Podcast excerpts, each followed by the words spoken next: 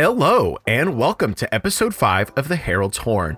Today, we have a whole lot of great topics for you, including drumroll, lying in CEDH. What's all that about? The Pro Tour at MagicCon Chicago, a lot more Universes Beyond stuff, and then, of course, we also have the Product Watch and the co host's notebook. After the break, I have something a little bit different for you. We don't have a guest this week, but what we do have is a bunch of people just like you talking about their experiences at MagicCon Chicago the good, the bad, what they wanted to do, what they didn't get to do, and all of that kind of stuff. Either talking to me directly, or some people were nice enough to record about their experiences and send it to me after the fact. Thank you to those of you who did that. I'll talk about that more in that back half of the episode. All of that being said, let's get right into the news. Hello. This is the Herald's Horn. My name is Cal Jones, and today I am joined by the wonderful Dan. Say hello, Dan. Hi, Emma Partlow. Hi, Dan. Hi, Emma Partlow. Uh, oh, wait. How are you today, Dan? What's go- what's going on in your neck of the woods? Uh, not too much. It is, uh, you know, suspiciously warm in Philadelphia. It was 65 degrees today uh, on February 27th, uh, 2024. So, you know, just thinking about global warming.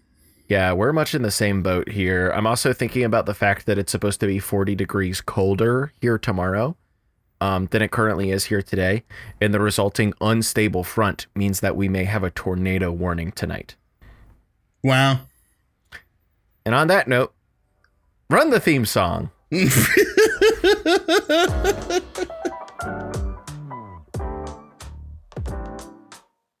and welcome back. I didn't say it up top, but yeah, we only have Dan today. Thank you for joining me here today, Dan, as the only co host. But we have got a lot to talk about, so we better jump right into it. Um, you know, one of the biggest things that happened on Magic the Gathering Twitter, we got to get our like Magic the Gathering Twitter report out of the way. Um, lying in competitive f- formats. Some big kerfluffle happened uh, about two weeks ago, nearly now where somebody lied. Oh no. In a CEDH game tournament that was happening, they said, Oh, please let my Grand Abolisher, or I think it was an actual silence. It might have been an actual silence. Please let it resolve. Uh, I don't, I'm not going to win this turn. And then lo and behold, they realized they could cast the Sevinne's Reclamation out of their graveyard to return the Underworld Breach from their graveyard to the battlefield. And uh, they won the game. Somebody posted about it online and was like, hey, oh, we're just lying in CEDH now. It's like I, I get it. Uh, a lot of the CEDH games, a lot of the way that people operate, kind of relies upon people like quote keeping their word when they say, "Oh yeah, I'll deal with the next thing," or "Yeah, I can counter the next spell as long as you handle this one," implying they have a mind break trap in hand, right, or something akin to that. Um, but it's weird to talk about that more publicly and it also could very easily be misconstrued by a lot of other people. So everyone had a great time uh, roundly dunking on CEDH because, well, yeah, it's a competitive format and the rules don't require you to be truthful to your opponents unless it's entirely about known information uh, that you're directly asked a question about. So, um, I'm not that surprised that a lot of people were dunking on it nor do I actually think that lying in a CDH game is like all that big of a deal. I'm kind of going to be mad about you, mad about it if you lie to me, as as you know, as the CDH gamers we both are. Um, Dan, what are you going to do if I lie to you in a CDH game? Uh, so that, I think that's basically what this all comes down to, right? Is like what what am I going to do as an individual player if I'm playing with someone who is a known liar? Is pretty much what it uh, ends up being because uh, yeah, this person lied. They got away with it. I will also note they did not win that tournament. They came in third. Uh, and yeah, um, it's it's a really weird issue because, like, of course, lying is not against the rules. Um, I will say that the best people in the format are not who you would call liars, but who you might call manipulators, if you can take the word manipulator away from the sort of negative context of it. Uh, but people who really know how to use their words to be able to manipulate situations in a way that is best for them while also being best for the table. Nice little train echo. if you look at the best players, uh, somebody like Ian, uh, comedian MTG, uh, it, best players in the CDH realm, uh, he is a master talker. That is one of the biggest reasons why, beyond him being like a really masterful player in and of itself, he is just really, really good at talking, and it really helps him to get past uh, the lower tiers and up through the higher tiers as well, because it's a really powerful skill. Uh, I found it very interesting to see that uh, his old partner in crime, Braden, former uh, CDH player and now retired CDH player, one of uh, really the key content creators in the beginning of the CDH meta. Um, he asked Ian if Ian ever lies in tournaments, and Ian said no. And Braden said he was very surprised. And I think that just sort of speaks uh, to the kinds of players that uh, are in these tournaments. Though, like a, a, big part of what it is is that you can lie, of course, to get a gain in any individual game for sure. But that is then the reputation that you carry with you, the known liar. So people are going to uh, care about your opinion less, listen to you less at the table, and that's basically what it comes down to. Is that uh, you're just going to have a, a lesser uh, a lesser picking in the social hierarchy because uh, you chose to take the take the alternate route, as it were. Yeah, and that's that's kind of that's kind of the hard part that we uh, Drake Sasser, known CEDH thinker, former member of Playing with Power MTG, wrote an article about on the topic that came out, I believe, yesterday at time of recording about the topic. And and toward the end of the article, he kind of comes around to like his stance is that like yeah, lying in CDH, you're like down internet points and possibly up cold hard cash. What is it actually going to look like six months from now? What is it going to look like a year from now? Uh, because yeah, I don't think that I could get a- away with like lying in CDH games because like people know who I am and they would remember me and remember that a lot more. I think for more anonymous people, it's a lot easier f- for them to get away with it. I would like to contrast it a little bit. I know it's not like a one to one scenario, but right before the whole lying in CEDH thing was a big deal, or maybe it was like the day after, a clip came out that a lot of people were talking about of Andrea Mengucci, uh, notable Magic the Gathering uh, pro, won the first Mythic Invitational, one of those people who just like really loves Magic, obviously. Uh, a clip came out of them of like their opponent uh, trying to counter a spell that Mengucci cast off of a Cavern of Souls. Was that what it was, Dan, right? Uh, situation? The opponent had uh, the new counterspell No More Lies, which is a mana leak, and they're trying to cast it on a Dragonlord Dromoka, which is an uncounterable uh, creature spell. Oh, okay. Yes. Okay. Also, notable co-host, uh, co-host of the show, Emma Partlow, was uh, commentating this match. That's true. That's so true. Which what I thought was so cool. Yeah. What a connection. Um, so a opponent like tried to counter an uncounterable spell, and Mengucci was literally just like, "No, no, no, don't, don't do that. The spell's uncounterable. Pick your card up. Let's not." Let's not let you make that misplay, which I think is just like pretty sick. That's where you want to be pretty much like in your magic career. Like, sure, uh, if you're like, uh, I think, again, it comes down to like how social you're being. If you're in the MTGO queues, we take those all day. Yeah, absolutely. I mean, also, there's nothing you can do about an MTGO, right? Uh, but if you're in person, if you're Andre Mengucci, like, Andre is a good enough player that he doesn't need to pick up the no more lies wins to get through that kind of stuff.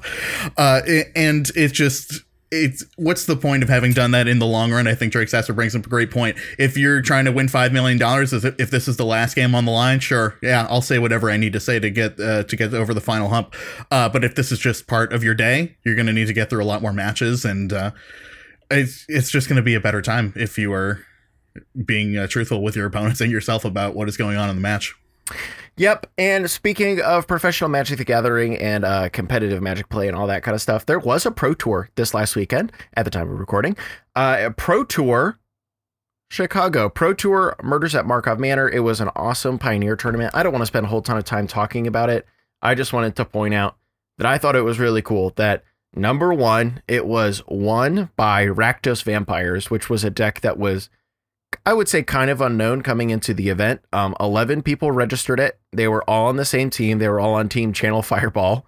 Uh, mm-hmm. You know, that team full of uh, notable uh, infinite PT pedigree, uh, plenty of Hall of Famers, all that kind of stuff. They said, wait, yeah, Sorin, uh, three mana Planeswalker Sorin that can cheat vampires in.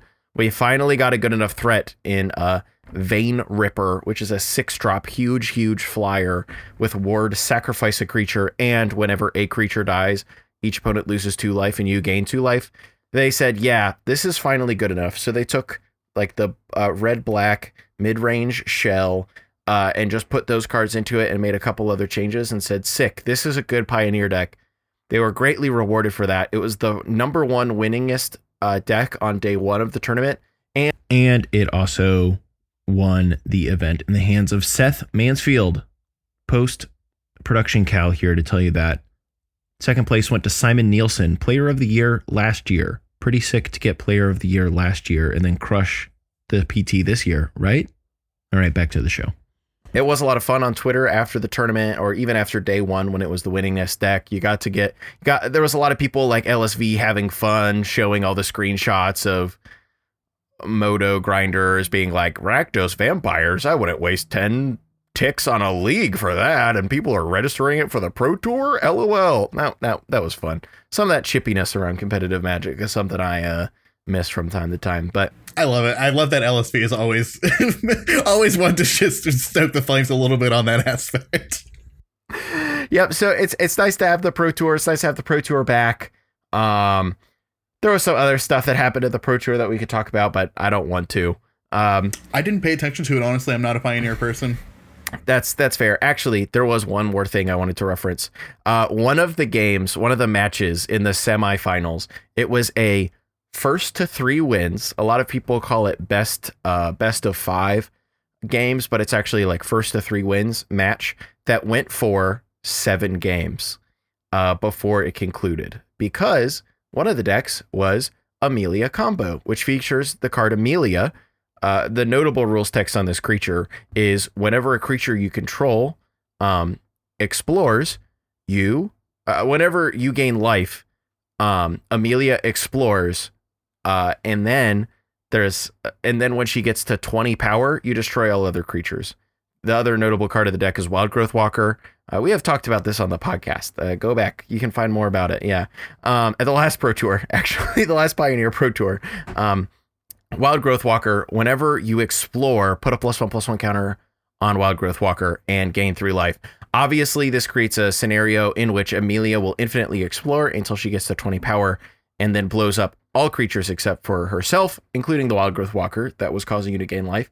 And then you like swing with the 20 power, uh, 20 power Amalia and win the game. The opponent's deck was Boros Convoke, which is a pretty slick aggro mid range. Kind of they go all in on a couple dudes and just like kill you really fast. Because of their all in nature, they do play a couple spells that give some of your creatures indestructible. It can't give any creature indestructible, sorry, any target creature indestructible. So the Boros Convoke player in that matchup caused several draws by in response to the uh, Amalia player trying to start the combo. They gave the Amalia player's Wild Growth Walker indestructible so Amalia could not blow up the Wild Growth Walker, and the Amalia mm. and Wild Growth Walker went infinitely, causing like a Hun gain state, a hung game state, which forced a draw, and they had to play another game rather than the Amalia player winning. That's amazing. that's some that's some super smart playing. I love that. The Amalia combo player did still end up winning the game, but it took them because of f- several forced draws where the Amalia player would have won otherwise. It took them seven games to get to the three wins they needed to win the match. I just think that's, that's a lot of fun. Yeah. Yeah. That's good clean magic right there. That's that's some Richard Garfield magic. Uh moving on. Moving on from that. Again, great to have the Pro Tour back. Um, some more sneaky news that released this week. Uh, Wizards kind of put out a thing that was like, "Oh, update to what's going on," um, and they said they will no longer be producing cards um, in Chinese simplified after Bloomburrow. They also will not be uh, producing cards in Portuguese after MH3 and Russian after MH3 as well. Um, Chinese traditional, I believe, was also removed from the rotation a few years ago. So I think this just leaves us with no Chinese cards of either traditional or simplified at this point in time. And then also, I, I also think that like Russian has like not been made pretty much ever since the start of the Ukraine war, anyways. They're not really distributed. Unsure about that fact, but I guess they're just like officially shutting it down. Um, I, here's the full actual text. After Modern Horizons 3, Magic's core tabletop languages will include English, Japanese, French, Italian, German, and Spanish. While not all products are available in all languages, our premiere sets and other ancillary releases will focus on these six languages. Magic the Gathering Arena will continue to support English, Japanese, French, Italian, German, Spanish, Portuguese, and Korean. Um, so we already lost we lost Chinese traditional, we lost Korean in the past. Um, Russian hasn't technically been produced in a while, I don't think, but now Chinese simplified, Portuguese, and Russian are also no longer going to be put onto Magic the Gathering cards. Dan, do you have any thoughts on this? Uh, I unfortunately have a very like small scope of experience with this, but I do know that this is something that is bothering us, specifically the Brazilian uh, Magic community, quite a bit, which is really unfortunate because uh, I understand uh, the article references the fact that many people in these countries prefer to buy uh, English cards. I know that that has been true uh, of many of my friends that I've had in European countries and uh, uh, in non-speaking or non-English speaking European countries. Uh, but it is also just this thing of it, this is just one in a series of things that have happened or not happened to the Brazilian community for Magic for a really long time. They've got no one that's really representing them uh, in the Commander Advisory Group. They've got no one that's really representing them uh, for Wizards in general. And it just stinks to see uh, more accessibility being taken away from people. Yep, I think that's kind of the long and short of it. I do especially specifically feel for uh, Brazilian and Latin America in general, like player base. They've kind of just gotten a real rough run of it over the last. They haven't been able to years. get like, secret layers Yep. forever. Yep. It's just no secret layers. Cards are really expensive there. The whole uh like Wizards team that handled anything down there was quietly shut down a couple of years ago. Uh, none of the creators get there, get much of any support. So it's just it's they've always struggled. Like it's a miracle that we have as many awesome Latin America pro players as we do because the system down there has never been great and they've always been, had to travel really far distances to get to any of the events. So it's just another way that like the Latin America Latin American uh, community is just not being treated well by Wizards, and you always hate to see that. Yeah, it's really unfortunate because it, even apart from the size of the community, which it is absolutely gigantic down there, I have, as long as I've been a content creator, a large portion of my fans have always been from Brazil.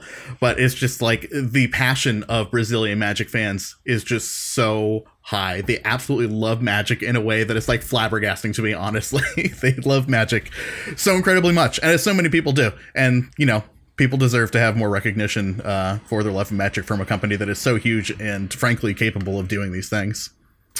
Yep. I totally agree. Um, it would be nice if we could have as many languages as possible so that magic could be as accessible as possible to as many people as possible. Moving on, once again, uh, this could like maybe go in the product watch, but I want to talk about it here anyways. Two Tuesdays ago, um, before our last episode was technically released, but uh, after we had recorded that episode for the week, um, there was a another kind of sneaky news release. I think it was like first reported on by IGN or, or a similar site like that. Um, that said, actually, Wizards has been liking Universes Beyond so much that they are going to instead of doing one premium, which is like draftable full release, uh, instead of doing one premium set a year uh, for Universes Beyond. The most recent one, of course, being uh, Lord of the Rings, and the next one on the uh, in the pipeline being Final Fantasy. They have instead said they are planning, starting in 2025, they are going to do two. Uh, the second one for 2025 will be Marvel and uh, Marvel related, and they have also said that it is their plan to do two a year for the foreseeable future. Um, I wish Emma was here so we could just like get an exasperated sigh bit out of her. Um, because I could do my best British. yeah, sigh, can you give me an her. Emma Partlow sigh about this expansion of the universes beyond line? Wait, uh, hold on. Is that good? I, th- I feel like that was kind of good. Yeah, I'd, I'd give that like an eight out of ten. I give that an Thank eight out of ten. All right. So was- now that uh, we not perfect, but it was there. now that now that we know what Emma thinks about this, Dan, do you do you have anything to say about this? I would say it's like not surprising, but it's kind No, of of frustrating not. to me. I I wrote about it. I, sorry, I asked you, and now I've started talking about it. I wrote a thread about it, and like that to me was like for whatever reason, to me that was the line. I have always been a person who's kind of been like universes beyond, cool, secret layers, cool, lots and lots of product. Cool. I'll find the stuff that I want later. I can deal with it. But for whatever reason, like one universes beyond big set to two universes beyond sets a year, I do like the basal setting of Magic the Gathering. I like Magic the Gathering cards that look like Magic the Gathering cards. I like all the other stuff too, but it feels like we're definitely getting to the point where inevitably the universe's beyond stuff is going to be so prevalent that it pushes out a lot of the other stuff that we've had for so long and that is so cool. And that to me is frustrating and scary. Mm. Well, Cal, if you like uh, Magic Planes so much, guess what? Return to Ravnica 5.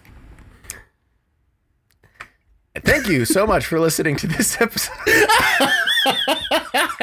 now, um, I I sort of feel similarly. I guess um, this is my uh, perhaps very naive opinion. Mm-hmm. How sustainable is that idea? How many Lord of the Rings, Final Fantasy, uh, Star Wars? I'm sure coming somewhere down the pipeline. Like, how many of these gigantic IPs are there out there that we can make? Like, again, we don't know exactly what these are going to look like, but presuming they are mod- modeling this after Lord of the Rings, we're going to see a huge set, um, some sort of supplemental set, maybe these holiday gift boxes. So like huge set, a littler thing, and then maybe some sort of like gift packages sort of thing down the line too. Like I don't know how many of those IPs are there in the world? How many times can we do that before we need to do something else? I don't know. Yep, I guess we'll only have to wait and see. Uh, with some of Wizards' track record, they may like release Marvel and then like be like, actually, we've decided we're going to do no premium universes beyond sets because Assassin's Creed and Final Fantasy flopped. It's so, totally uh, possible. Yep. I we'll mean, they're uh, like a huge company, and it does take them a long period of time to make certain decisions, get th- certain things through, like R and D and into card design, for example. Yep. But to make much bigger decisions or like quote unquote much bigger decisions like that that are like really affecting the like baseline of the company it's a lot easier to see like oh this just doesn't work and we're not going to put that much more money into it because there's no point in doing it and that is all we have for the news. So we are Actually, going to go. Uh, there oh. is one more thing uh, that I wanted to bring up, and that is uh, I know this is a smaller sector of the community, but the Warhammer 40k precons have finally been released on MTGO, and I think it is going to be very big for the uh, legacy community. I was talking a bit with Anurag Das uh, in a little group chat that we have among some of the MTG ambassadors, and he was extremely hyped. Mm-hmm. I know mm-hmm. that uh, ooh, something St. Katherine, the Triumph um, of St. Katherine. Thank you. Is, uh, is that's like going to be a very big introduction. White X Durdley Legacy deck WinCon, yeah. Uh, that Chaos Defiler and some other mm-hmm. things, mm-hmm. and it's it's going to be really exciting. It's going to shake up the online meta a lot, which will be very interesting because these are things that have only existed thus far in the paper meta for Legacy, which is, uh, of course, like so regionally uh, sectioned off in many ways. So uh, I'm excited to see what the wider worlds of legacy players does with uh, these new cards in the minute. It's going to be really exciting. Me as well. I I am very excited that they finally decided to release these. Um, it'll be it, will be so nice uh, that in many ways, uh, Magic the Gathering Online Legacy will finally get to match Paper Legacy again. Um, the people who play Commander on Modo, I know there aren't many of them, but they're out there. I'm sure they'll like the cards as well. MTG um, Goldfish crew are going to be hyped. Yeah, exactly, exactly. um, but it's real exciting, and to bring in a legacy person that I was talking to recently. Um, at I, I was at MagicCon Chicago this this previous weekend. Um, not going to really talk about it much on the podcast, but I did room with uh, Brian Koval, Bosch and Roll, and we were talking about that a little bit on the way to dinner. Um, and he's really excited, obviously, for it. He said like he had like budgeted for his, you know, the business of Bosch and Roll, the YouTube channel. Mm-hmm. He just had budgeted like line item. I'll pay whatever it takes to get these cards if they ever figure it out, type of thing. And then they finally did it. Um, he is concerned about the how whatever they figured out with um uh games where uh work workshop games workshop yeah games workshop the company that makes 40k they're the full precons are on sale for a period of two to three weeks you can only buy the full precons and then they will not be for sale anymore. And uh, they are not going to be available as cards to use in future instances of the Magic the Gathering Online All Access Pass, which is something you can buy that's just like, wow, here, have a God account for two weeks. Um, they're not going to be available in that either. So he he um he he may he referenced it as something as like a second reserve list for Magic Online. Yeah. Um. So uh, unless Daybreak or Magic and Games Warehouse can figure out some new way to get those cards on the platform a second time, Um, it'll be very interesting to see how people who want to get those cards in the future can get those cards. Because I can't imagine that like even the the rental services like mana traders and stuff, I can't imagine they want to shell out effectively forty dollars, right, for a precon to get one copy of Triumph of Saint Draft. Uh, Yeah, and Triumph if they're of this Saint exclusive, they're- Katherine. They might be even more than that yeah and you gotta have to imagine that they're a very uh, even though this is a digital platform and they're digital copies of these cards there is a finite amount of them uh, Yep. in the world so yeah like I, I would assume that the rental price on them if they were going to do them would be astronomical honestly uh, that's very interesting. I hadn't heard that. Um, maybe this is a situation where eventually these cards get reskinned uh, as uh, in-universe cards. That's probably the easiest way to try to do that around that. I know that's always been people's like number one hope. Uh, is like, hello, Daybreak Games, can you just release Triumph of Ulamog and it's the exact same card, but in inside of Magic the Gathering? Um, which that would that would be awesome. Um, it does seem Yeah. like somewhere along the way, it was like one of the very first universes beyond deals, one of the very first universes beyond things we saw.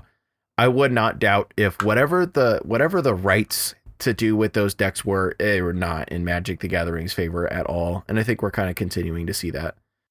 Yeah, I would be very interested to uh, to know exactly what the parameters of that were because it does seem like uh, it it seems like the hold is pretty tight on them. Open the books, wizards. Open them up. And that is really all we have for the news. So that means we are going to be moving on to the product watch.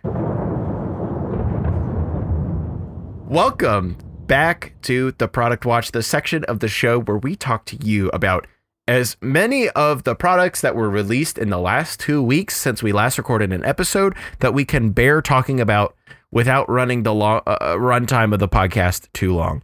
First up, Sheldon's Spellbook. Uh, I think this is one of the, this is maybe one of the only products in history that I've been excited to talk about on the podcast.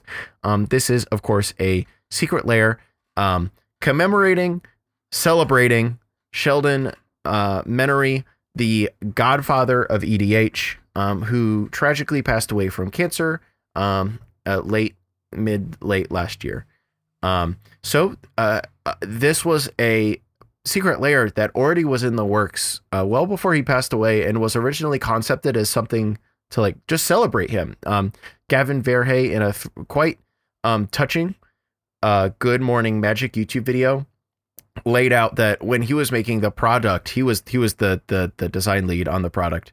Um, it was always his hope that and and intention that Sheldon was going to be able to just play with these cards um, that he had a hand in making and all that kind of stuff, and um, eh, he would get to play with them. But tragically, that did not happen. So we have the Sheldon Spellbook. It has um, plenty of awesome cards, including Sol Ring, Command Tower, um, uh, Ink Shield, a card that Sheldon himself had a heavy, heavy hand in designing. Um, all with new art, all with flavor text uh, chosen by Sheldon's closest friends to commemorate him, um, and all art that Sheldon actually had a hand in, like choosing and directing, choosing the choosing the artists for, helping uh, make the concepts and direction for the art, and even got a chance to um, approve some of the final sketches and stuff before he passed away. Um, it's on sale now, actually, uh, as of the time of recording and the time of release. And unlike many other secret layers, which we've talked about recently, this is a print to demand pre order product. So if you pre order it, you can pre order as many copies as you want. It will not sell out. You can buy 60 copies on the last day of sale and you'll have no problem doing that. And they will print it and they will send it to you. Um, and also, most notably, half of the proceeds are being donated to the America uh, Cancer Association, Sheldon's charity of choice for obvious reasons. Um, I think this is pretty bog. I'm trying to save up some money to buy a couple of them because, you know, gotta have them. Yeah, this is honestly one that I would love to have multiple copies of.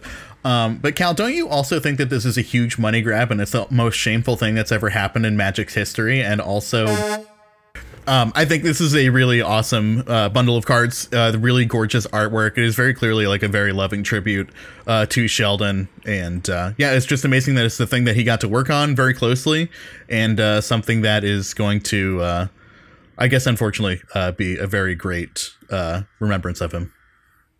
Exactly. And moving on in the products, the Fallout Universes Beyond Precon decks and collector packs are here. Um, I don't have much to say about this product, but that's because I just have never engaged with Fallout. Dan, are you a big Fallout head? Oh yeah, I love Fallout. Um, I'm a newer convert to it, so I've only really played New Vegas and four and a little bit of three. So there's a lot of the earlier lore that I'm not very aware of, and there's a lot of card references that are uh, over my head. Um, but I love it. I love the set. I think it's super super cool. Um, I've taken a look through uh, the precons, and the lists are super hot. I love all the cards in them. They look really fun and thematic. Um, I'm not a super huge fan of the alternate arts in the set. The uh, the Pip-Boy, um, like instructional screen arts with the little cartoon Pip-Boy. Those really aren't for me. Not really my style of magic art in particular. I think the the, uh, the like digital Pip-Boy screen ones where they are scanning creatures. Uh, the Hullbreaker horror one is the one that I like specifically remember. Those are kind of cooler to me. I enjoy them. Um, overall, I think it's going to be a cool set. Another cool addition to the Universes Beyond Commander precons. They all seem extremely strong and I think will similarly to the Warhammer uh, 40k precons be uh, quite a bit stronger than the average precon. Um, but they seem like they will play well together, and they look like a lot of fun. Well, sicko mode. Maybe I'll have to pick all of them up as long as they don't cost a million billion dollars. Uh, also, over the weekend at MC Chicago, there was a big old, big old preview panel, as they have been doing at uh, these events. I historically have gone to them. I didn't get the chance to go to this one, but thanks to people such as Emma Partlow, I could just keep up with them on twitter.com and check out all the stuff they previewed. Uh, they showed off a bunch of cool Eldrazi that are coming in Modern Horizons 3. Uh, but of course, some of the closest look was at Outlaw at Thunder Junction and Bloomburrow, which are two of the upcoming standard sets that I both think is pretty awesome. The most notable reveal from Outlaw at Thunder Junction was Nathan Steuer's World Championship preview card entitled Duelist of the Mind. It is a two drop, one in a blue creature. Human advisor are the types. It has flying and vigilance. Its power is equal to the number of cards you've drawn this turn. And a, a little bit of a difficult rules text here that we don't exactly fully understand yet. Whenever you commit a crime, which is a new keyword that they didn't actually reveal what it is, there's been a lot of speculation. You may draw a card. If you do discard a card, this ability triggers only once each turn. Um, I love the World Champion card series. Um, I think it's just such a great thing that a lot of people get get to be added into the game for kind of reaching the pinnacle of Magic the Gathering competition, which is winning worlds. Uh, this card looks pretty awesome. Seems like it has like a really high ceiling and a really low floor, which I think is a cool spot for a Magic card to be in as well. Um, Honestly, I think the floor is pretty high. Like one three vigilance, uh, flying vigilance for two mana is like yeah. I guess I guess the power is always one because you'll have drawn a turn. Except on your opponent's oh yeah, your sure. opponent's turn, its power is zero. So it like may not be a great blocker unless you have ways to draw cards otherwise. Yeah, it's got three toughness. It's pretty good blocker. Three toughness is pretty good. It's just not going to be trading much, is what I meant. No. Um, but I guess if committing a crime is real easy, then this card will do quite well. Um, yeah, so I didn't realize that this hadn't been revealed yet because I saw someone, I guess, speculating on Twitter earlier today that committing a crime uh, was targeting an opponent's creature with a spell or ability. Yeah, I could see it being that. Some other people put it akin to like actually killing an opponent's creature or removing one of their permanents, kind of like the inverse of revolt. Uh, back from mm. Aether Revolt, where if a permanent you controlled entered the battlefield this turn, your cards got better. Some people speculated it's the opposite of that some people said, what if committing a crime is like drawing a card? it might be something along the lines of like historic though that like encapsulates a few different actions maybe or like a few different kinds of things uh, in terms of like historic being an artifact enchantment or legendary whatever yep exactly uh, but we'll just have to wait and find out and then they also talked a lot about Assassin's Creed, an upcoming straight to modern set that has a weird booster release because it isn't a full draftable set. It's just a bunch of cards that you can buy in packs. I don't I don't get it. I I also have never played a single Assassin's Creed game except for several hours of Black Flag a couple weeks ago. Um so don't have much to say about that. What kind of podcast host does that make me? yeah, you said that about a couple things already. We're, they're going to cancel us. I know. We're done. Herald's Horn has run out its usefulness. We're done. I saw the one Leonardo da Vinci card, and I thought that was a really interesting card. Um, I didn't realize that they might be pulling like uh, literal people from history and making them into magic cards. So honestly, under that guys, I'm more excited about uh, this than I have been. Yeah, certainly that certainly is a th- there's going to be I think like several of those. They showed off another one as well. Cleopatra was the other one they showed off. Cleopatra exiled pharaoh. I haven't seen this one. Um, it is a Golgari card, two, a black and a green. At the beginning of your end step, put a plus one plus one counter on each of up to two target other legendary creatures. Whenever a legendary creature with counter on it dies, draw a card for each counter on it. You lose two life. That's kind of sick. That's a fun card design. Yeah. Um, I could see them doing cool stuff with that. Then there's also Leonardo da Vinci. While we're at it, two and a blue, legendary creature, human artificer. Any artificer fans out there? Yeah, I am.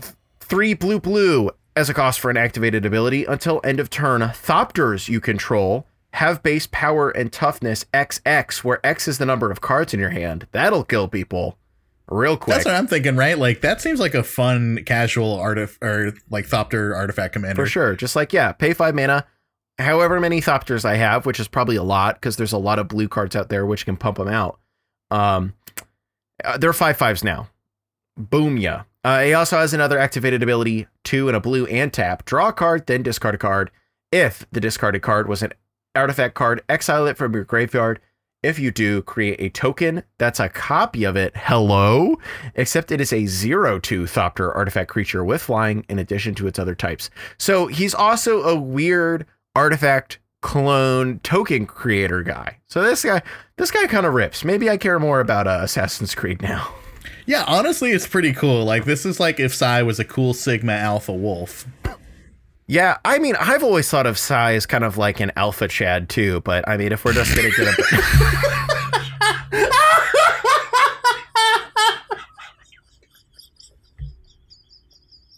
And on that note, that's all we have for the product watch. I would say this was kind of a Giga Chad Alpha product watch that we had to talk about this day.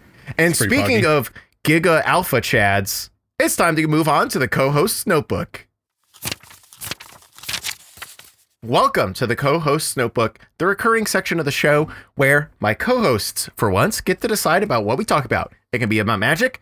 It can be not about magic. The only rule is that it has to be something that the co-host has in their metaphysical notebook. Dan, do you have anything for us this week as the only co-host on this episode? Well, obviously, I will be taking us back to the Fortnite corner. No, uh, I have no more Fortnite related news to uh, relay to everyone. Um, actually, a few friends of mine have uh, have gotten me a, a Nintendo Switch as a gift, and I have been knee deep in playing Breath of the Wild for the first time in my life. Wow, It's been That an amazing uh, experience. That is uh such a big jump actually. I'm I'm so happy for you. That's awesome. Yeah, it's great. Um, it's not a thing that I had ever really thought about a whole lot, but my friend was just. I have a friend who I play a lot of video games with, is my Fortnite friend. Uh, I got him very big into Resident Evil over the past year, and uh, likewise, he has been like talking up uh, Breath of the Wild to me for so long, and I've just been sort of like pretending I don't need it in my life. I've very much been this dried out SpongeBob meme. Uh, but yeah, uh, it's been so much fun. I've had so much fun just doing almost absolutely nothing so far. It's just so, such a Yeah, wide just wandering around, game. just being It's like, great. "Whoa, that's awesome! Oh, okay, I ran across a shrine. I guess I'll do that." Woohoo! It, you can like run on everything and touch everything. It's a really fun experience. I keep getting my ass beat. It's so hard. Oh my god, I did not understand how hard this game was going to be. Um, but I love it. It's great. Heck yeah. And honestly, I am so jealous of you for getting to experience that for the first time because I think that's like one of the most formative um one of the like most formative or not formative, but most fun and eye-opening gaming experiences I've had. And I'm also so jealous of you that when you're done with that, if you're up for it, you can just jump directly into the tears of the I will immediately. rather than having to wait like uh let's see Six years. yeah, four, five, six years, like all the rest of us scrubs had to. Yeah, so I immediately went to my Discord uh, and was like, "Hey, everybody! Like, my friends got me a Switch. I'm going to go to the local vi- vintage video game store tomorrow. Which one of these do I get? Is it necessary that I pr- play Breath first? And one of my patrons was like, "Oh, that game changed my life. You need to play Breath first. And I was like, "Okay, that's the review I needed. We're playing Breath yeah, and, and I think that's the kicker. Like, I think that Tears of the Kingdom is just like an objectively better Breath of the Wild in a lot of ways, but I Yeah. think you would be massively missing out if you just jumped ahead. That's what seemed to be the general consensus is that like lots of quality of life upgrades in tiers, um, but breath is really like the experience to be had. For sure, for sure. And then when you're done with that, you should play uh, the new poker roguelike taking the world by storm, Balatro. No, I I won't talk about that. I need to um I need to get updated again on Pokemon games because I, I literally have not played a game of Pokemon since Oh. Gen 2. So like I don't know I don't know any moly. Pokemon. I don't know what goes on on Switch Pokemon. I've seen some images of like the 3D Pokemon worlds. Mm-hmm. I want to partake. I don't know where to start though. If you've got any uh Pokemon Switch suggestions, I'm Well- all ears. If I had to to suggest, I would suggest two of them to you personally. Mhm. Um, a big problem with a lot of the Switch games is that they're technical wrecks. Uh, games Game Freak has not figured out how to develop games for the Nintendo Switch, and it very obviously shows. Um, and like all of them are fine, but the ones I've really enjoyed are the uh, Diamond and Pearl remake.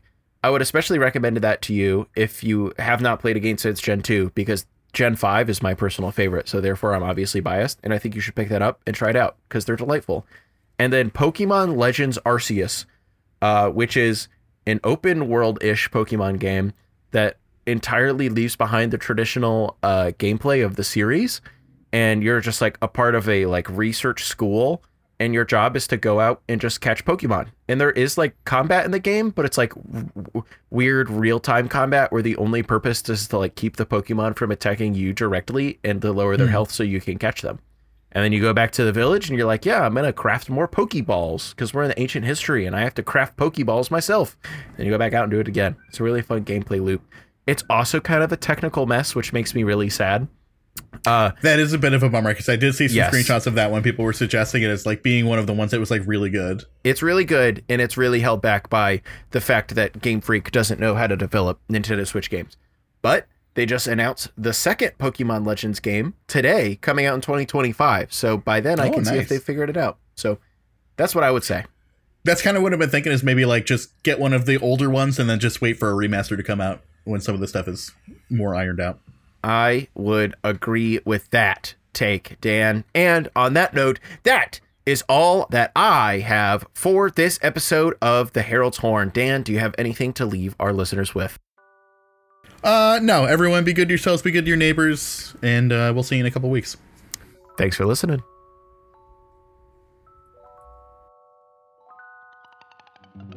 Hey there. If you're enjoying the podcast and want to help both me pay my bills and pay the bills of the co hosts, consider supporting us on Patreon. For just $5 a month, you can support the content you care about directly, officially becoming a trumpeter, or whatever the official Herald's Horn fan title ends up being. It's contentious at this time. If you back us, I'll even send you a sticker in the mail. The link is in the podcast's description. All that being said, let's get back into the episode. It was a big weekend at MagicCon Chicago. Uh, tons and tons of people gathered together in what felt like a relatively small room to celebrate all things Magic the Gathering. Of course, some people had a great time, some people had less of a great time. Here are some of those people who attended MagicCon Chicago talking about their experience. So, uh, hey, can you tell me your full name? Tony Hendricks, also known as Tony Pineapple. Tony, what? Tony Pineapple. All right. Uh, why did you come to MagicCon Chicago? Uh, to play CEDH for the first time. Yeah, you, you learned CDH. Uh, Yeah. You you won our game, right? Yeah, first game ever, won. So Exciting. so you're pretty high on CDH in the future. I'm loving it already. Yeah. Yeah. Okay. Dan Dan And what? and Dan Dan. Yeah, you just you just played Dan Dan with me, the weird 80 card format that so many people love. What did you like about it? Uh, it seemed nonsensical. I like it. It's like uh, it's just blue stuff. It's doing blue stuff things. I love it. Yeah, that makes a lot of sense. Are you are you looking forward to doing anything besides learning CDH and learning Dan Dan? That was the main reason. Uh, I guess meeting other people that also enjoy Magic. That's it. Yeah. So you've been have you been having a good time? I'm loving it. You'd go to a MagicCon again? I I will. Yeah. Have, have you been to any of the other ones? or No, is- this, No, this is my first one. Have you have you been to many other like magic events? No, not at all. I started playing only less than a year ago. Okay, so so what's it like being in an environment where there's like a, approximately a billion people only doing magic? It's surreal. It's it's different. Like I don't know what I expected, but it's different than what I expected, and it's it's exciting to see everyone that like enjoys the same thing, you know, dorky thing I like. So yeah. Have you uh, walked around the vendor booths and talked yourself out of spending hundreds of dollars? Yeah, I walk. It, it didn't take a lot to talk me out of it, seeing the prices on some of the stuff. So it was really nice to look at, but not hard to not spend the hundreds of dollars on stuff I don't need. Well, thank you for spending exactly two minutes with me. Thank you. Hey, uh, what's your name? Elliot Dewick, Uh, where did you come to MagicCon Chicago from? Winnipeg, Manitoba, Canada. And what about it? Uh, what about MagicCon Chicago interested you in the first place? Uh, big fan of Magic the Gathering. Love playing games with uh, everybody I can. So you know that's why we had to show up. Would you say that you're um, Would you say that you're a fan of Chicago, Illinois? Yes, because Chicago is the city and Illinois is the state, and I'm a fan of both of them. What uh, did you have really anything you were really looking forward to coming to the event? Uh, you know, seeing uh, a bunch of people that I haven't seen in a long time. You know, I'm a big fan of um, Cal, um, formerly of uh, Playing with Power. I think he's on to something new now, but uh, you know, always love to see that guy. Yeah, thanks. Uh, have, have you have you had have you had your favorite moment yet? Was it watching your Winnipeg Jets beat the brakes off the Chicago Blackhawk in over Blackhawks in overtime? You know, I, I actually didn't go, but I did hear that. Okay, we- that's the end of this interview. Hey, uh, what's your name? My name is Karen. Garrett, where'd you where'd you come to MC Chicago from? I live in Chicago, so it was Oh, so yeah, a real a real long commute. uh, yeah, yeah, an hour long one. But I'm originally from Turkey, so like it was, you know, much longer than that if you take that into account. It makes sense. Is this your first Magic Con? No, this is my second. The first one was Minneapolis. Okay, sick, sick, sick. What what about it? What about Magic Con made you want to come through? The fact that it's in the city that I live in was definitely a big factor, and some of the content creators that I've been engaging with in their discords and such. I thought it was a good opportunity for to come and play with them. So yeah. Have you gotten to get those games in? No, yesterday was all about getting stuff signed or buying stuff, um, but today I think is going to be entirely for gaming. Heck yeah. So yeah, I think that's I think that's I think that's one of the weird parts of these weekends is that everyone always has aspirations and you have to be okay with getting to do like 70% of it. Oh yeah, absolutely. So this is my first con that I'm actually spending two days at Minneapolis. I was only there for one day. Oh, damn. Uh, I had a friend come in from Minneapolis yesterday, and I was here with them yesterday. None of them play CDH, so we were just playing some casual games and then getting some, some stuff signed. But none of them were down to play CDH, so I figured I'll come here on Sunday without them and actually put in some CDH games in by myself and some friends from the local Chicago scene as well. Sick. Is there anything else you're trying to do? Uh, not that I can think of at the moment, but maybe get some more stuff signed. Hopefully, I'm not sure. We'll see. If you if you had to rate your experience this weekend on a scale of like 1 to 10, how you feeling? I'd give it a solid eight and a half, honestly, like an enthusiastic eight and a half. It wasn't nothing, like it was not something that blew me out of the water, so not a 10 or anything, but I have been having a pretty positive experience so far. So a good, enthusiastic eight and a half is what I would give it out of 10. All right, well thanks for chatting with me. Absolutely, my pleasure. Hey, what, what's your name? My name is Kevin. What's uh why are you here at MagicCon Chicago, Kevin? I'm here to see some friends, um, play Magic and One Piece, sell some cards, uh, have some experiences. It's been good. Yeah, the first couple conversations I had with people were on Saturday. So they kind of had like, "Oh, I wanted to do this. I've gotten to do this. I still want to do this." Now we're on Sunday. We're running out of time. Have you achieved your dreams? Are there things on the list you definitely still have to do? I only had the unknown event, and that was my only event. I got paired with Jimmy Wong, which was kind of wild. Did you win? Nope, I got stuck on three lands. That's uh, classic. yeah, it was cool. But uh, yeah, I got to see a bunch of my friends, got to make some new friends. It was great. That's really all I wanted to do at these things. And it was two hours away from my house, so dream come Yeah, where, where are you from? Kalamazoo, Michigan. That's only a two-hour drive. Two and a half, yeah. It's kind of crazy. Indiana is fake and doesn't exist. Yeah, exactly. And then it's two hours to Detroit. It's perfect. Perfect little spot. You going? You going home today? Going home today, coming back next weekend for a Stardew Valley in concert. big Stardew Valley fan? It's pretty good. Yeah, it's a good game. Cool. You play Thanks. it? Yeah, recently I recently have been on a kick, but uh, probably probably done. Probably done for now. Nice. Who do you who are you romancing? No one. I'm an involuntary celibate in uh, the game Stardew Valley. Uh, same. And also just only in the game. Only in the game. Well, uh, thanks for thanks for chatting with me. Thank you. Thank you. Hello, what's your name? I'm Katie Karloff. What brought you to MagicCon Chicago this weekend? Um, I came here to game with my friends and uh, do the unknown event. That was pretty fun. Yeah, how was the unknown event? I had a ticket, and then in classic fashion, I made contrasting plans that I wanted to do instead, so I got rid of my ticket, and you know. Perfect.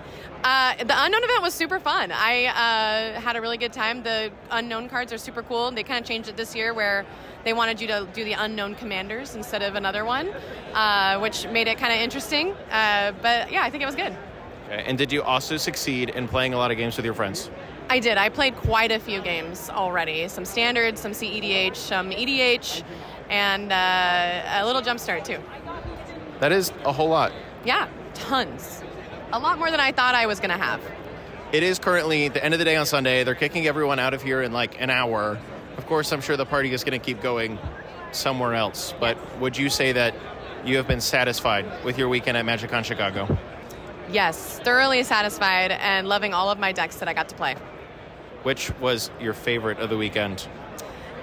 My favorite deck right now is. Uh, ooh, that's a good question. I'm really enjoying playing standard right now. It's kind of weird. I have a Gruul Dinos standard deck that I'm competing with right now, and it's been awesome. It's been so fun.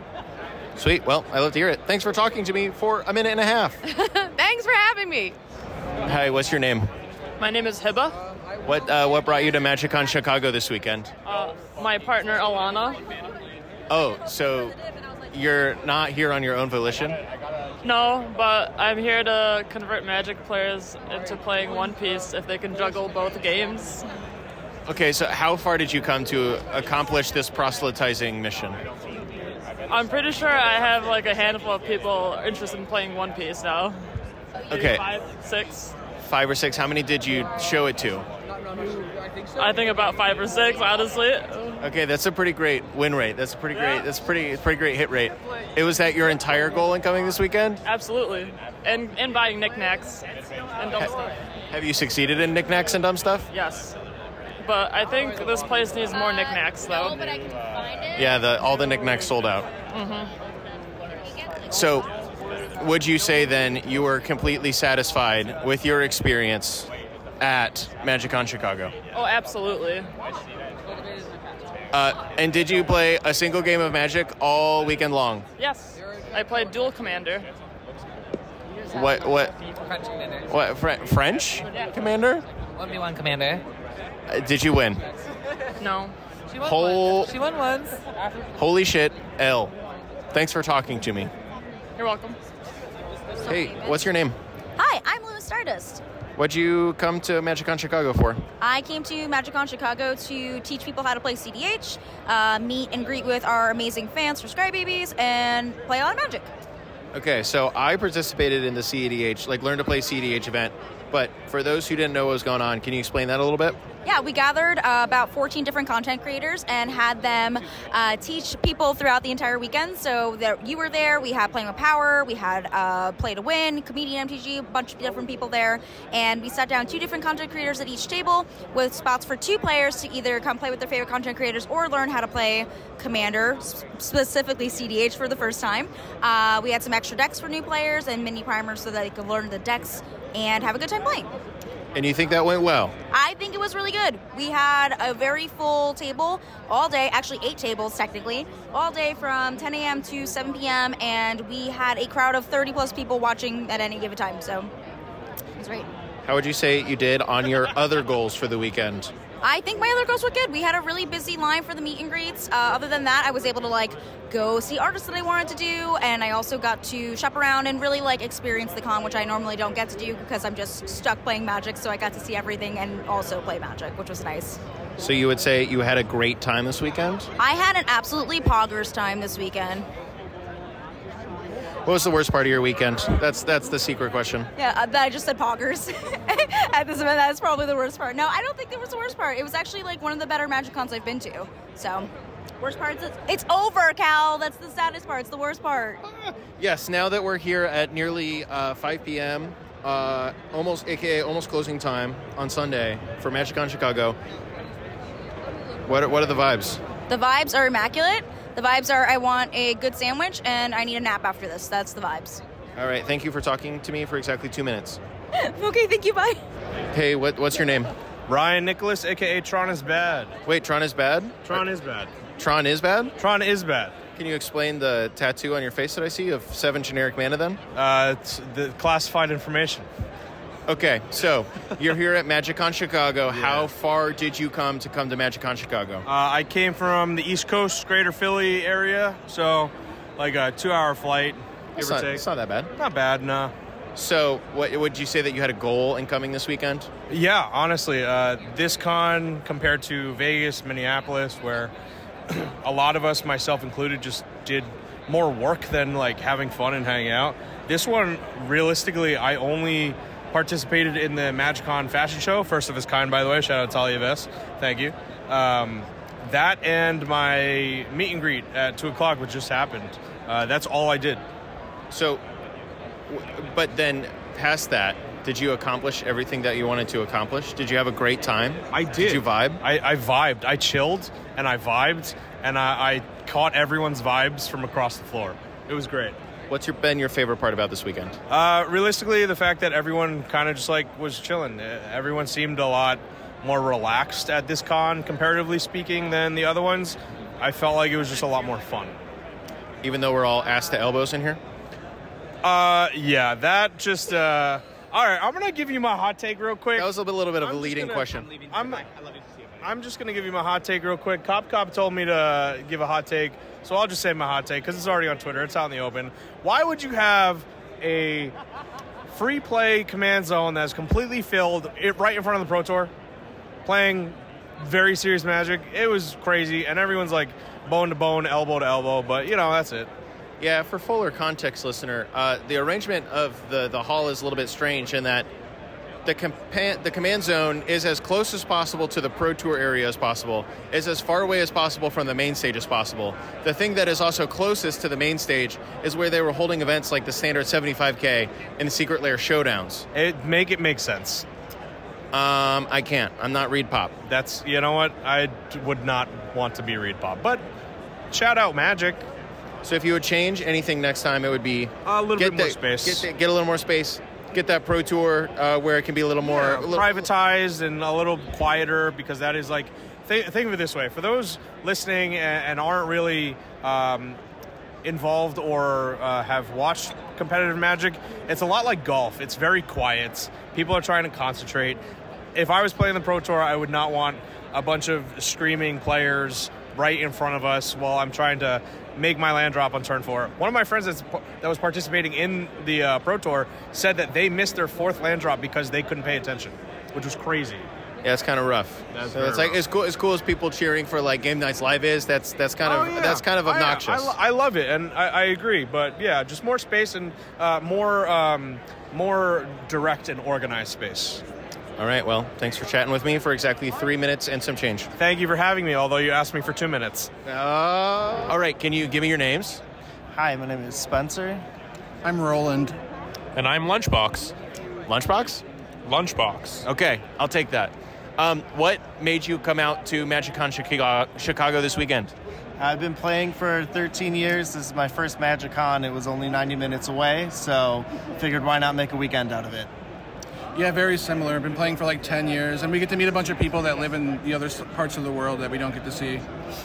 Yeah, playing for 10 years as well, about as long as Roland. Actually, good friends with both Spencer and Roland online. Finally coming out to meet them and be able to record some YouTube and Twitch stuff with them as well because we're all doing YouTube together. Oh, sweet. So this is a little this is a little like online meetup going on here. Yeah, first first time uh, meeting lunch in real life. So It's one of the first not toxic online meetups of all time. it's sick. Yeah, it's just been a blast to meet everyone. It's been so fun. It's my first Command Fest as well, but glad to have finally met up with two friends that I've talked with for so long online.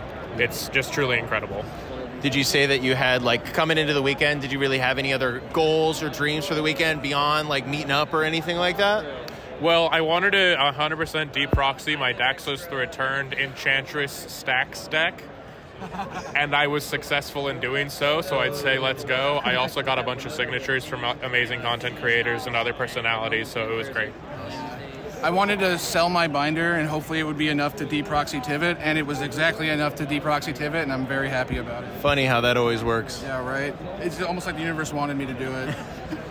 Uh, I was looking to meet a bunch of content creators. I made a dumb custom shirt from uh, with Ben Wheeler's face on it from LLRR, and uh, we he, we saw it Friday. Like we were just hanging out, um, and he popped over, and we got to take a picture with our dumb shirts on. So I don't know, got to meet a bunch of content creators and played hours of Magic, like days of 80 Magic. yeah, 80 Days of magic. my time was playing Magic.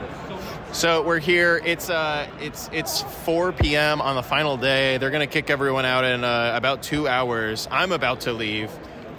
The end of the weekend is here. You've been here for like three, three and a half days, whatever. Is there anything you wish you could have done that you didn't get to? I'll start here. That I couldn't do that I could have. Yeah, I wanted to play a lot of the ticketed events. We were so like wanting to meet everybody and hang out that we didn't really do a lot of the actual ticketed stuff. And maybe the artists. The artist lines were like three hours long, and I didn't get anything signed. Unfortunately, I waited too long during the initial signups to get into the events, so I didn't get to do Gavin Verhey's uh, event, but I hope to do it next time at the next MagicCon I'm at. But other than that, I got to pretty much everything I needed to do. Yeah, it's wild. I feel like if you choose to spend your time a certain way, you could have three separate con experiences in one weekend. So, like, we did a lot more of the social stuff. I did a couple ticketed events, but I feel like I could have spent all day Saturday just like looking through vendors. So, I just want to go to another one so that I can have con B, and then we'll do con C at the next one, and then I'll have done all the things. Well, my next question was going to be if y'all would uh, come back again, but two of the three of you already said it, and you were also nodding a lot. So, on the way out, do you have anything else to add? Uh, just stay happy and love one another. It's what our community is about. It's called the Gathering for a reason. Just there's so much hate within our community, and it just needs to stop. Just we're all here to have fun. We're all a bunch of nerds sweating it out. Just give a shit about one another. Don't be a dick. Come on now. and boy, were we sweating this weekend. Be nice to each other. Also, like if you're gonna run one of these, just add like 50 more tables. That'll probably that'd probably be the best case scenario. 50 more tables. Otherwise, it was perfect. I, that's hard to follow up. Yeah, don't be a dick. I'll be the short one. Uh, that's all. That's all I got. Thanks a lot.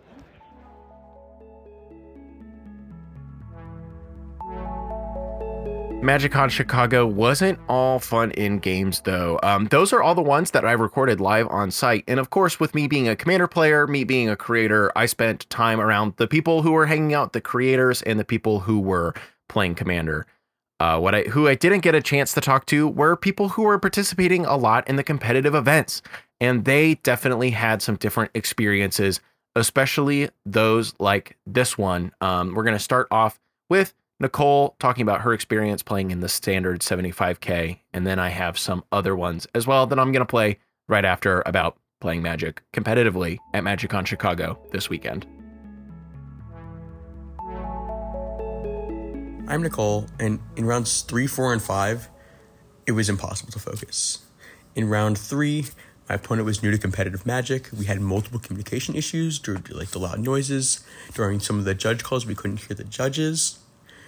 It just it wasn't fair to us. In rounds four and five, I just could not focus. There was so much loud noise. I lost both rounds, and I, I believe that I would have had a, a better chance of winning those matches if we were in a normal tournament setting without booming preview panels and Game Knights live in the background. I hope this changes for future future events because it's just not tenable for a competitive uh, setting.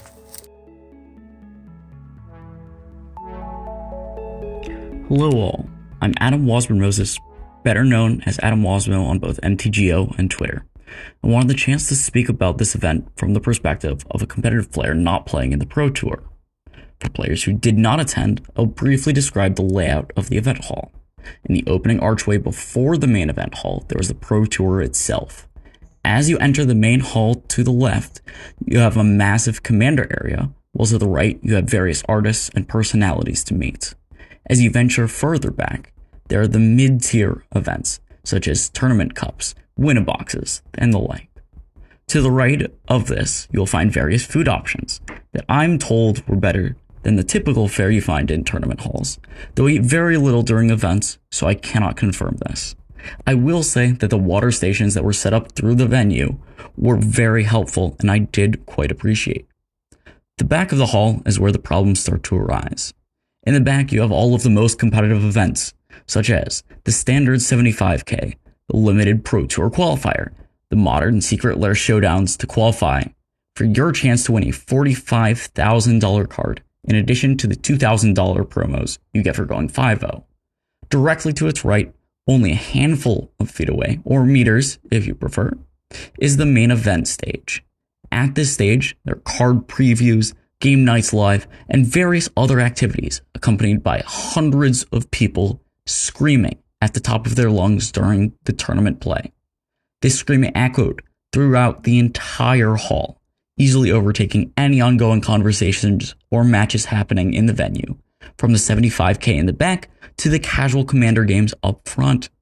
This made communication and concentration almost impossible, and for someone with sensory sensitivity such as myself, made it completely overwhelming to the point that I almost dropped at 3-0 from the 75k. Another oversight with the event is trying to register for events. It was extremely complicated to register for events, and any announcements about regulations were completely overshadowed by whatever was happening on the main stage. A friend was having trouble navigating the website to register for the 5 p.m. Modern Secret Lair showdown and went to the stage at roughly 4:03 p.m., but was turned away because quote entry closed at 4 o'clock. During the showdowns on Friday, you could simply write that you were registering the same list as the event prior, and a different friend did this on Saturday and was given a game loss eventually because they were no longer accepting that as a list and it was announced during the ruckus of the event hall. In conclusion, though the events themselves were well run, the overall tournament experience was miserable, and so long as no changes are made, I would never go back to this event until the event organizers admit their mistakes and make notable progress towards improving the event and its layout. Hey everyone, my name is Elliot Raff.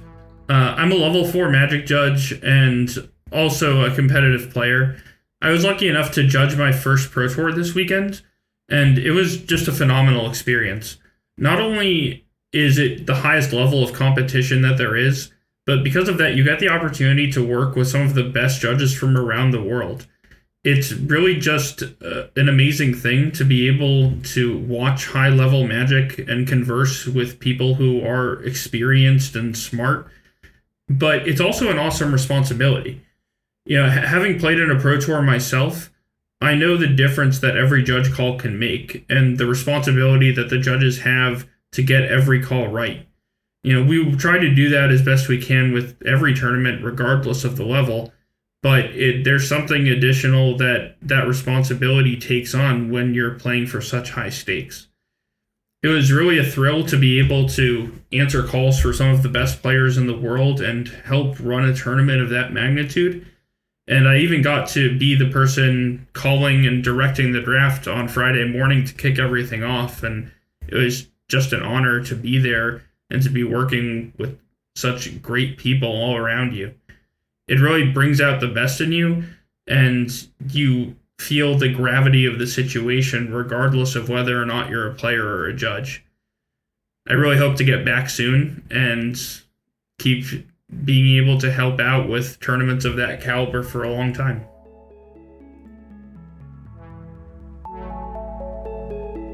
Thank you so much to those of you who spoke to me or who sent me some recordings after the fact talking about your time at MagicCon Chicago. Uh, these events are obviously so special to so many people and obviously also have some great ways in which they could improve. I personally had a great time. Um, I love coming to these events, and it touched me greatly to hear a shocking amount of people tell me that they enjoy listening to the Herald's Horn. Um, one person even brought me uh, a GameCube jewel, the top of the GameCube that holds the logo on some models of the GameCube, those are actually removable. So somebody brought me a GameCube Jewel and asked me to sign it. That was definitely one of the highlights of my weekend. Um, yeah. Go to a MagicCon. Have fun. and here's hoping that they will improve in the future.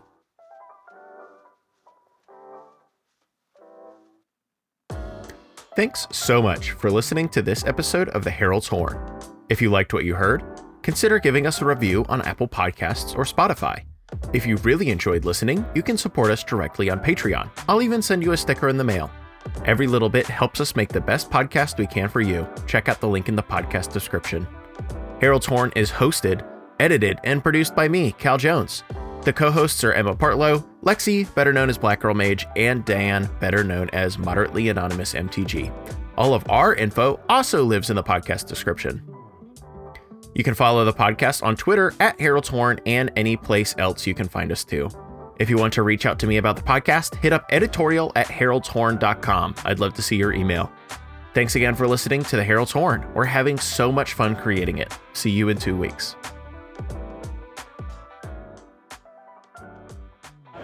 Hey, ex- excuse me. Can you tell me your full name? Jen, What what what brought you to MagicCon Chicago? a bus, What where do you come from? Columbus, Ohio. What uh what made you say, "Dang, um, MagicCon Chicago, I really got to come to MagicCon Chicago." I wanted to meet Shivam's wife. How was that experience? I haven't met her yet. Is there anything else you're looking forward to this weekend? It's uh, midday on Saturday. Lots of con left. What are you looking forward to? Um, well, I think I'm gonna go drink beer with some cool people when uh, this game is over. Awesome. Thank you.